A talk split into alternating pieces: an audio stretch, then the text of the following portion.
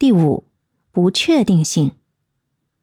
实践创意的结果可能不确定，你也不清楚是否会取得预期的效果。应对思路呢？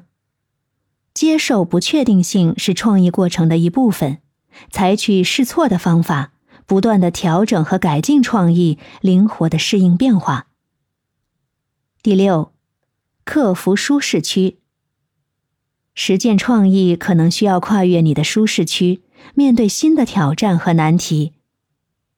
应对思路：勇敢的面对挑战，逐步扩展自己的能力和经验，相信自己能够克服困难并取得进步。第七，市场竞争。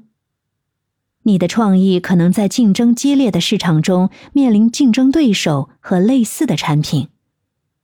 应对思路：你要多研究市场竞争环境，找到你创意的独特之处，注重品牌定位、市场营销，提供独特的价值。